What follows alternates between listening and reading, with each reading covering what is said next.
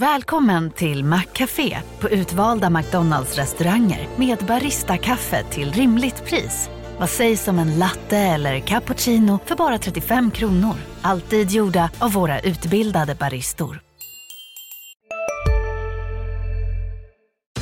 Makrorådet från Dagens Industri. Hej och välkomna till Makrorådet, podden som handlar om de stora ekonomiska frågorna. Jag heter Viktor Munkhammar. I studion idag har jag sällskap av Kristin Magnusson Bernard, VD för Första AP-fonden och Andreas Wallström, prognoschef på Swedbank. Varmt välkomna hit! Vi ska idag prata om de svenska statsfinanserna som ju är urstarka men också konjunkturkänsliga och nu väntar ökade utgifter till höger och vänster. Vad är att vänta egentligen på den fronten? Sen ska vi byta spår helt och ta oss an världens näst största ekonomi, Kina, som ju har ambitionen att bli världens största ekonomi. Eh, frågan är hur det blir med den saken. Det är i alla fall så att kongressen har varit, kejsaren är krönt och Xi fick de som hoppades på förändring, om man får vara lite göteborgsk. Då tänkte jag ni skulle svara, eller hur? Men det gjorde ni inte. Nej, okej. Okay. Ah, nu lämnar vi På spåret spåret. Eh, eh, och det vi ska göra i alla fall, vi ska, vi ska försöka eh, eh ta reda på vad det här innebär för Kinas tillväxtutsikter och i förlängningen världens. Det är ju en minst sagt viktig aktör på den globala scenen. Sen ska vi få ett begrepp eh, det har vi inte haft hittills den här eh, säsongen. De kommer lite när det, när det behövs. Det ska du ta, Andreas.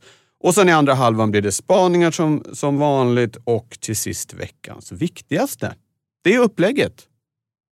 Låter det bra? Ja. Ja, fint. Eh, jag kan väl nämna att det är onsdag den 26 oktober också när vi, när vi eh, när vi står här så att alla har det eh, klart för sig. Eh, Andreas, jag tänkte att du får börja med punkt ett. Du är en stor vän av att prata om statsfinanser. Du har länge haft den uppfattningen att Sverige gott kan kosta på sig en lite lättare eh, finanspolitik för att i första hand göra investeringar som får det hela att fungera bättre på, på lite sikt. Nu är vi i ett läge då där vi av allt att döma, att, att döma av din alldeles färska konjunkturprognos får krympande BNP nästa år. Som jag sa så vet vi att statsfinanserna är konjunkturkänsliga och det finns många områden som pockar på ökade utgifter. Vad, vad ser vi framför oss eh, när det gäller statsfinanserna? Ja, egentligen same same kan man säga. Ja, det, det, det, det, det också skulle kollat i vår färska konjunkturrapport är specifikt prognoserna på just offentliga finanser. Då, faktiskt. Så trots då en svagare konjunktur och eh, fallande BNP eh, så kommer då statsskulden sjunka. Eh, hela offentlig skuldsättning kommer kommer hamna under 30 procent och ligga kvar där faktiskt omkring där också 2024. Trots då alla de här pockande utgifterna. Men hur går det ihop? Om utgifterna ökar och ekonomin krymper, hur kan skulden som andel av ekonomin ändå också krympa? Ja, visst är det fascinerande? Ja. Det handlar ju om eh, inflation delvis, att det är en kvot här då, det man tar i total offentlig skuld som andel av nominell BNP då och nominell BNP sjunker faktiskt inte, även om real BNP då enligt vår prognos sjunker med 1 procent. Så stiger nominell BNP definitivt då givet den höga inflationen. momsintäkter och sånt Exakt, exempelvis. När priserna stiger med 7-8 procent så, så, drar momsen iväg. På kort sikt så är det så att inflationen faktiskt förstärker de offentliga finanserna. Även om det är så, precis som du mycket riktigt lyfte upp, så är det många utgifter som drar iväg nu då. Eh, men jag skulle också peka på att det vore ett ännu sämre scenario om det inte vore så att utgifterna drog iväg nu. För att det det handlar om det är att kompensera just för den här inflationen. Så att om vi inte hade gjort det så hade ju liksom helt enkelt det reala värdet av socialförsäkringssystemet eroderats då eller minskat.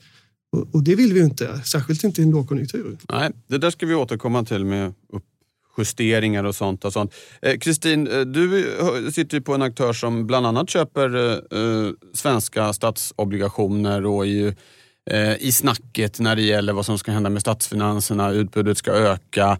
Kanske pratar någon till och med om lite riskpremier men det är väl kopplat till annat i ekonomin som bostadsmarknaden och sånt i så fall. Men vad, hur, hur, ser du på det här med, med statens finanser i det här läget? Vi tar ju en ganska praktisk synvinkel på det här och också tittar på upplåningen och där kommer Riksgälden som är ansvarig myndighet för det här med en färsk upplåningsprognos imorgon eller till och med ett upplåningsbesked skulle jag tro vår förväntan är att vi inte ser för, några förändringar i det här och det beror mycket på det som Andreas är inne på, att intäkterna stärker i närtid och kostnaderna kommer senare. Och utöver det så finns det frågor som vi inte vet så mycket om än, till exempel den nya regeringens budget. Det vi väntar att elstödet till hushåll kanske tar lite längre tid än förväntat. Det är också så att myndigheterna som får stora intäkter nu, till exempel Svenska kraftnät, de kommer nog ha en lite längre horisont framför sig innan till exempel stöd till havsbaserad vindkraft ska betalas ut, om det ska göras alls, sannolikt inte. Och sammantaget gör ju det här att Riksgälden kan ta det ganska lugnt och hålla kvar i nuvarande prognoser och kanske göra ändringar i februari istället. Eh, samtidigt ska sägas att det finns många faktorer här fram och tillbaka inte minst är du inne på riskpremier och marknadsaccess, men den är fortfarande god. Annars skulle man kunna tänka sig att man vill låna upp lite i förväg för att ha lite säkerhetsmarginal, men där är vi inte. Mm. Nej. Eh, det här är ju en sak, det här, en, en sån här jättekluns utgifter Andreas, är ju det här elprisstödet som vi ju då inte mm. vet än hur det kommer utformas och hur mycket det kommer bli. I valrörelsen pratas det om som 90 miljarder och sånt. Men som Kristin var inne på här så är det ju mycket av det ska ju tas av de här flaskhalsavgifterna från Svenska ja. kraftnät som liksom har ackumulerats nu under den här perioden med, med elprisstök. Eller hur? Så det är, liksom, det är redan klart, så att säga, den ja, finansieringen. Så är det. det är finansierat. Hur mycket vet vi inte och det är osäkert hur stort det blir. Det vi räknade med i vår prognos det är 100 miljarder i elprisstöd ut till hushåll. Och, eh, Eh, företag då, och att det i, stort sett helt är finansierat. Då. Utöver det så räknar vi också med ofinansierade åtgärder på ungefär 50 miljarder för nästa år. Och det handlar bland annat om ökade statsbidrag till kommunerna nu som drabbas hårt av ökade kostnader också. En sak till, jag måste bara fylla på lite det Kristin nämnde här med statsfinanserna.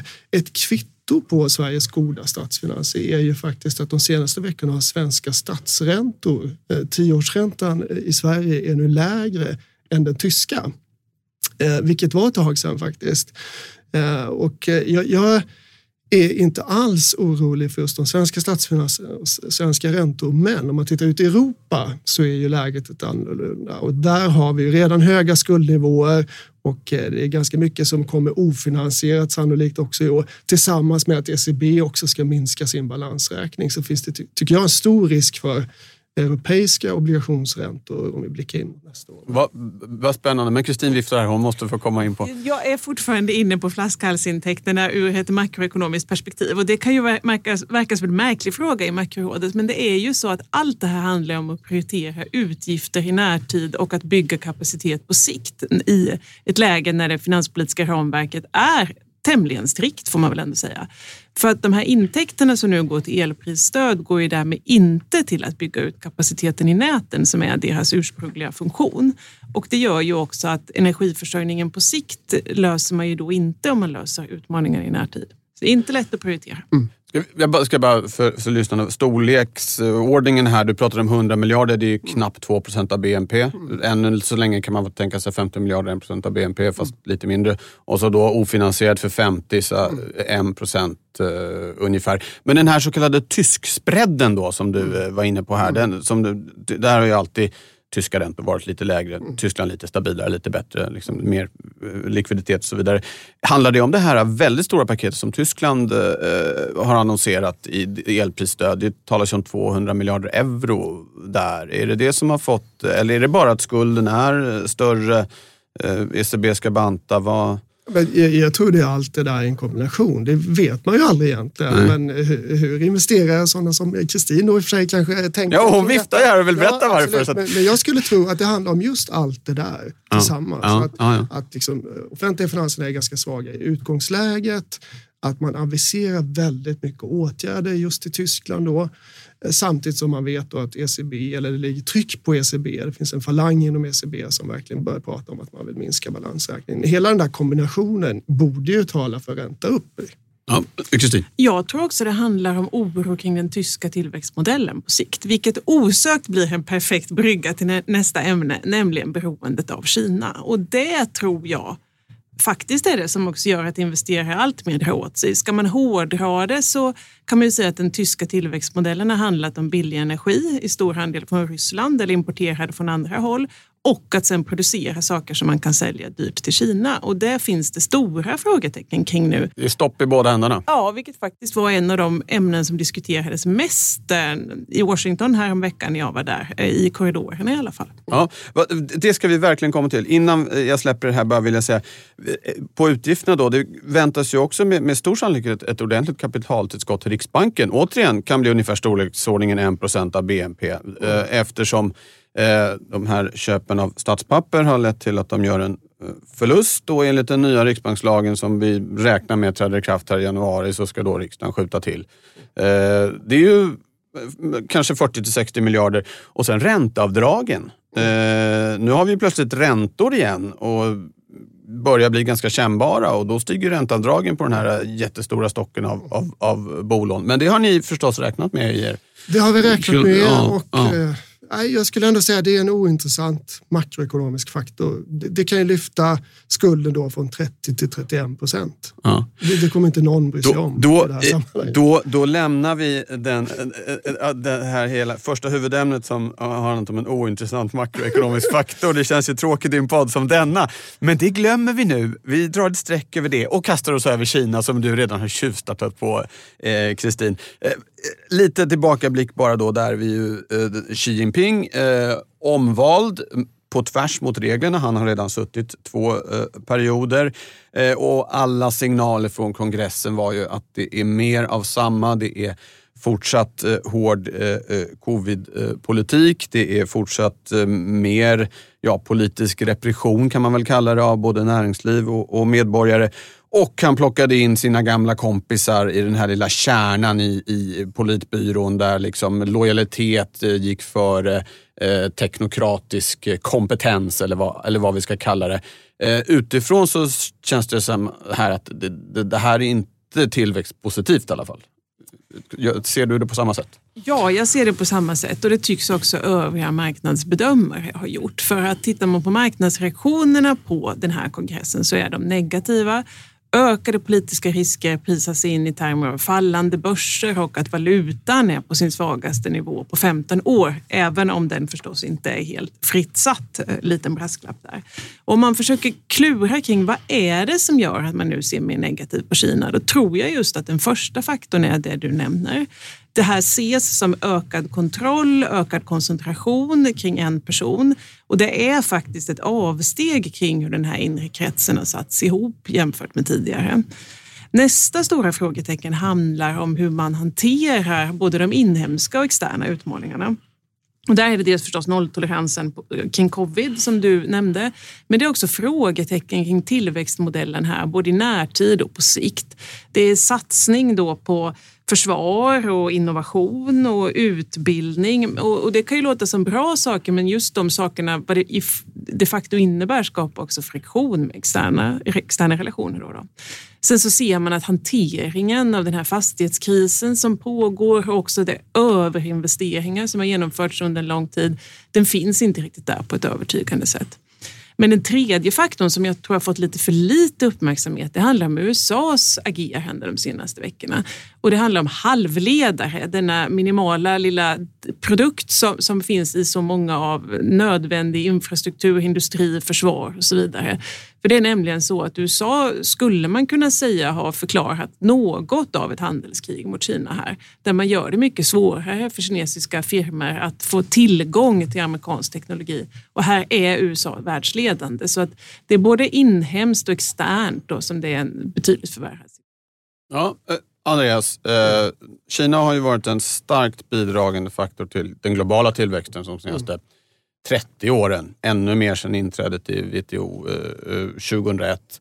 Eh, och att en ekonomi som har vuxit så snabbt så länge växer långsammare, det är ju inget konstigt. Basen är också större så att liksom i kronor och ören eller renminbi eller yuan eller vilken man så, så är det ju fortfarande en, en, en väldigt stark tillväxt. Men, men eh, mot bakgrund av det här som eh, Kristin var inne på, eh, hur ska man se på, på Kina som liksom global tillväxtmotor om vi nu blickar ja, ta ett 10-20 års perspektiv här eller något liknande?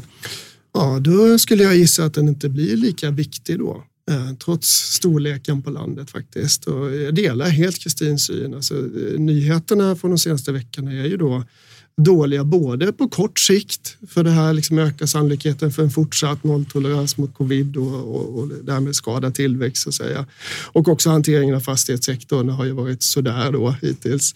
Eh, men också framförallt och ännu viktigare på lång sikt då med liksom, vad man kan gissa ett mer slutat eh, Kina och därmed eh, bidra till en ökad regionalisering i världen då med generellt sett lägre tillväxt också då för europeiska länder och Tyskland som drabbas för att haka på det. Ingen av er har hittills tagit upp demografin som ju håller på att gå Nej. fullkomligt åt skogen i Kina. Den här försörjningskvoten, alltså mm. andelen som jobbar kontra andelen som är i pension eller mm. på dagis eller motsvarande. Det... Vi är specialister på det vi gör, precis som du. Därför försäkrar vi på Swedea bara småföretag, som ditt. För oss är små företag alltid större än stora och vår företagsförsäkring anpassar sig helt efter firmans förutsättningar. Gå in på swedea.se företag och jämför själv. Hej, Synoptik här. Hos oss får du hjälp med att ta hand om din ögonhälsa.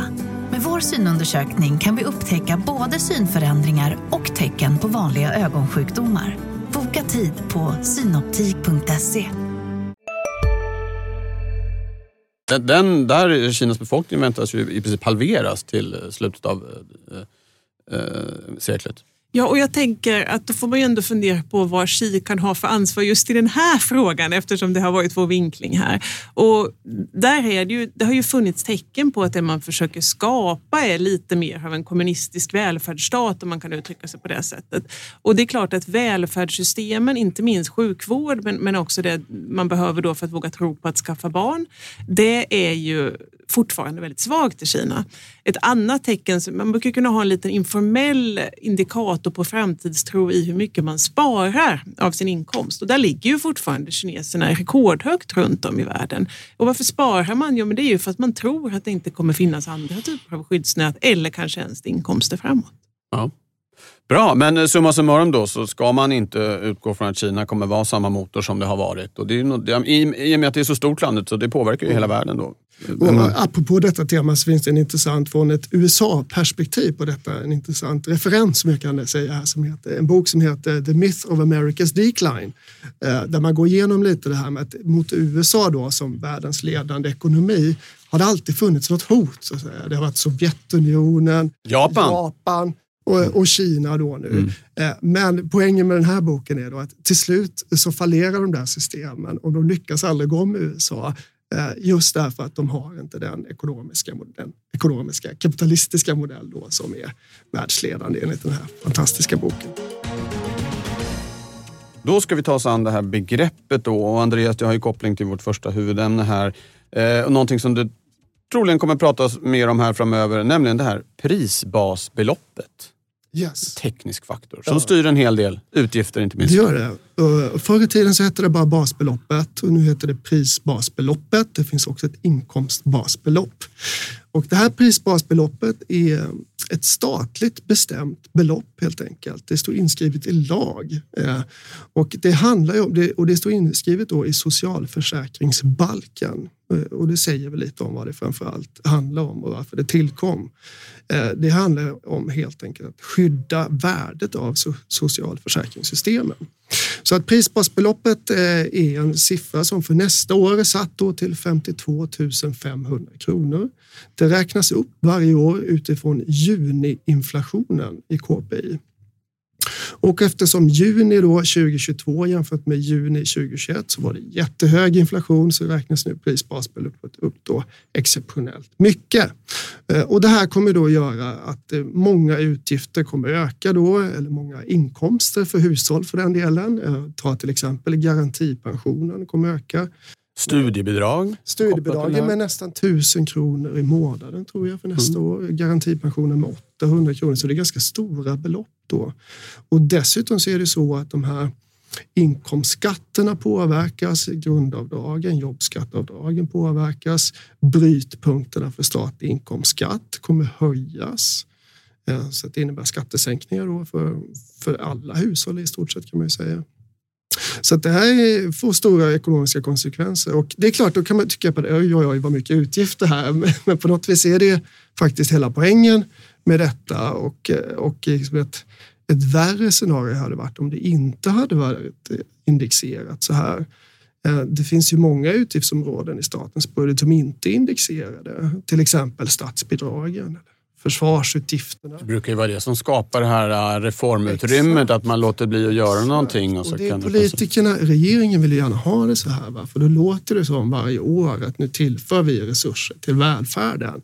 Men i praktiken så är det ju ofta det det handlar om, det är att justera för att inflationen Att, att man låter bli att ta bort resurser. Ja. Okej, tack för det. Då vet vi vad prisbasbeloppet är och också hur stort det är för nästa år. Eh, då går vi över till eh, eh spaningarna. Kristin, hur var det du sa nu? Ra, rot, nej, eh, råttan, råttan på rep jag kommer inte ihåg hur man säger ramsat. Det, det, det, handlar om eh, Fed och ECB. Du får säga så det blir ordning.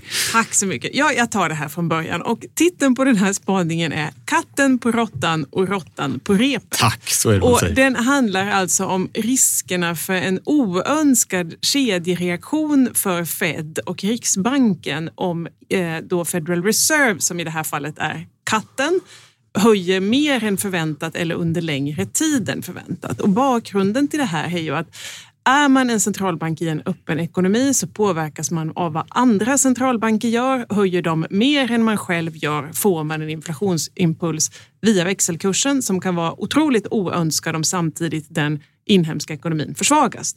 Så vi börjar då med katten, det vill säga Federal Reserve. 75 punkters höjning är cementerat i förväntningarna eh, till första till andra november. Men det man ska hålla utkik efter här då ur den här spaningens perspektiv, det är ju hur uttrycker sig Federal Reserve kring vad man ser att de åtgärder man har vidtagit har för effekter. För det finns två läger nu inom Federal Reserve. Det finns de som börjar känna att de har nått någon slags marschhöjd vad gäller räntehöjningar, att man kan vänta lite. Men de har inte jättemycket hårda fakta att gå på än som visar att det här biter. Så katten kan tänkas ha lite mer klor än förväntat. Det gör då, då får råttan problem, alltså ECB. ECB kommer redan imorgon och de har ju det då jobbiga läget att behöva försöka klura ut vad katten ska göra nästa vecka. Här får vi lyssna efter vad man säger framför allt om valutan, men också en inhemsk katt man kan lägga till, nämligen finanspolitiken, om den är för då expansiv i euroområdet. 75 procent, förlåt inte 75 procent, det hade varit jobbigt, det hade varit en Bengt Dennis-höjning. Nej, 75 punkter är cementerat även här. Men, men där får vi också lyssna kring vad tänker man framåt? Inte minst då storlek på höjningar, antal höjningar och så vidare.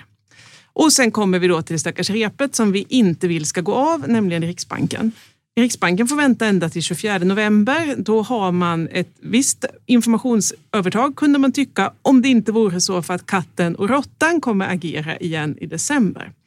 Förväntningen ligger på 50 punkter men får vi mera action från katten och råttan kan det finnas en risk för 75 punkter. Så katten på råttan och råttan på repet.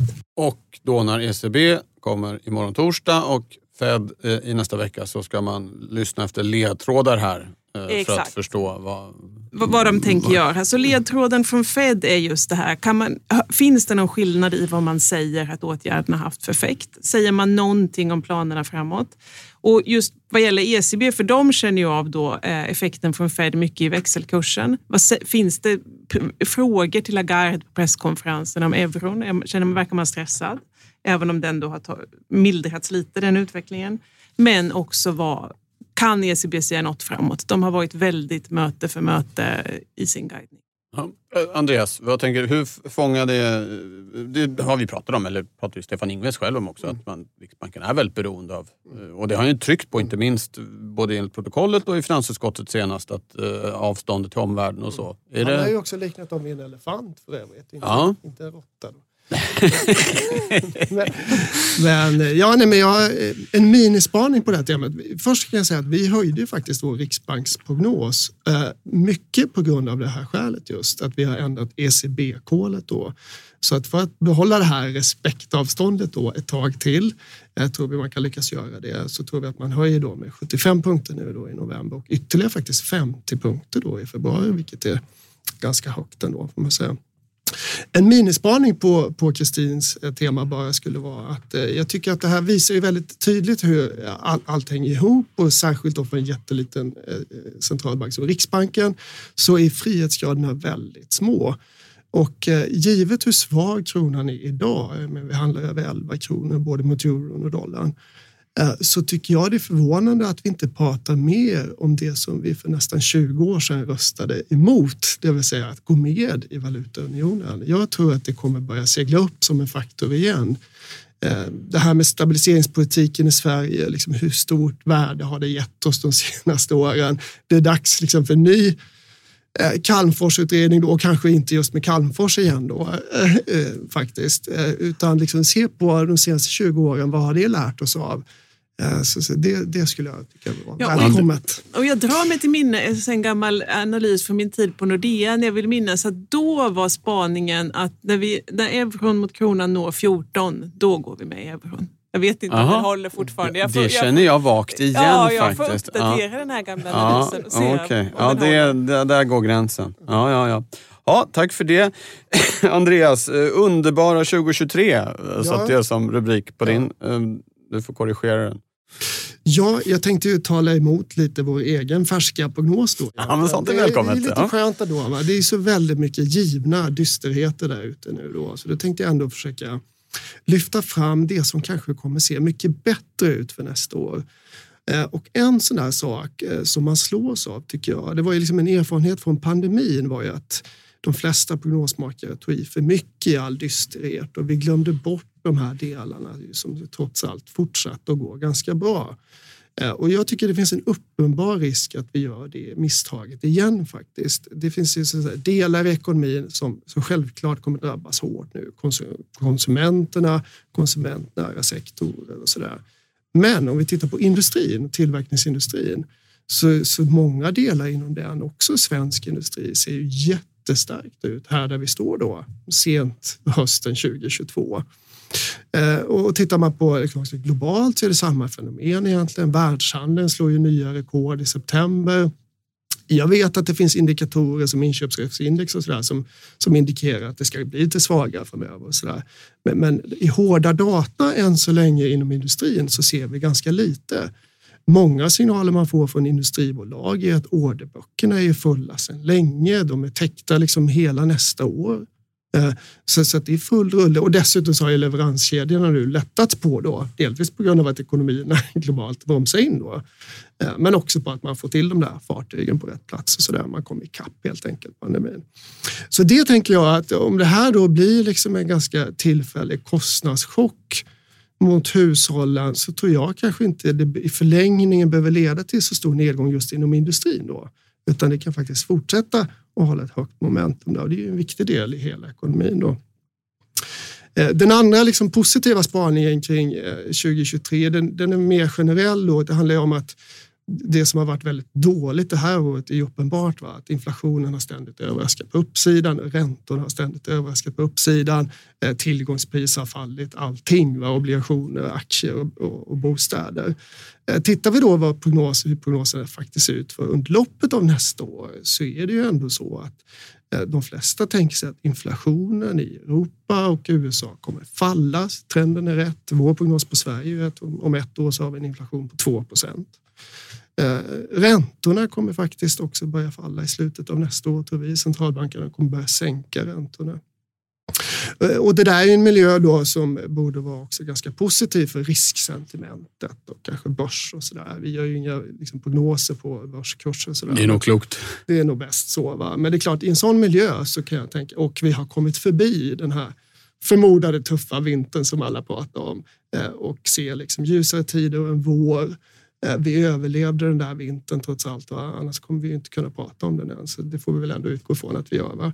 Eh, och då tror jag att det kan svänga. Och, eh, ja, ja det låter bra. Kristin, vad tänker du om det här? Men i allmänhet... Det behöver inte bli så illa.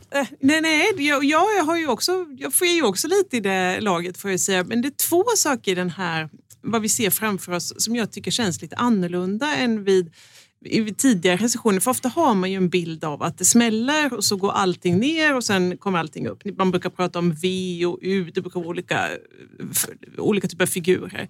Det som är annorlunda den här gången som jag undrar vad det kommer få för betydelse, det är ju dels det att jag tror att arbetsmarknaden kommer fortsätta vara stark. Det är det första.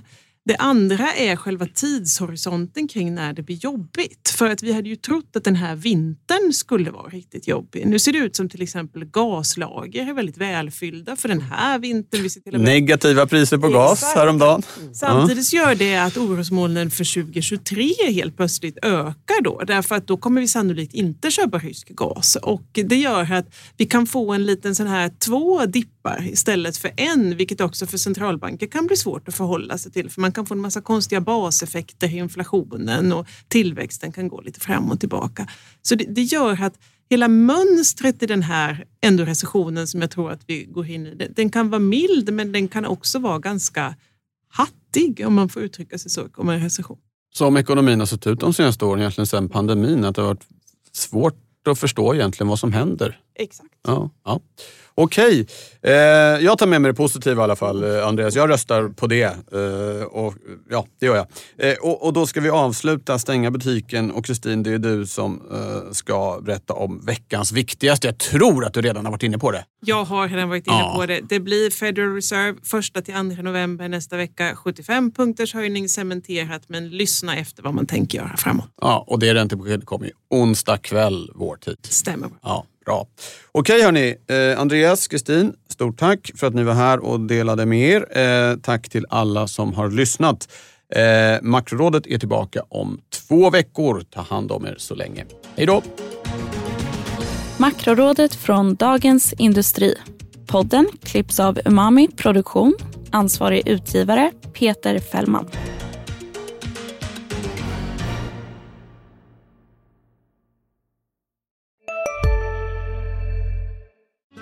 Hej, Susanne Axel här. När du gör som jag och listar dig på en av Krys vårdcentraler får du en fast läkarkontakt som kan din sjukdomshistoria. Du får träffa erfarna specialister, tillgång till lättakuten och så kan du chatta med vårdpersonalen. Så gör ditt viktigaste val idag, lista dig hos Kry. Ni är med om det största och det största är den minsta.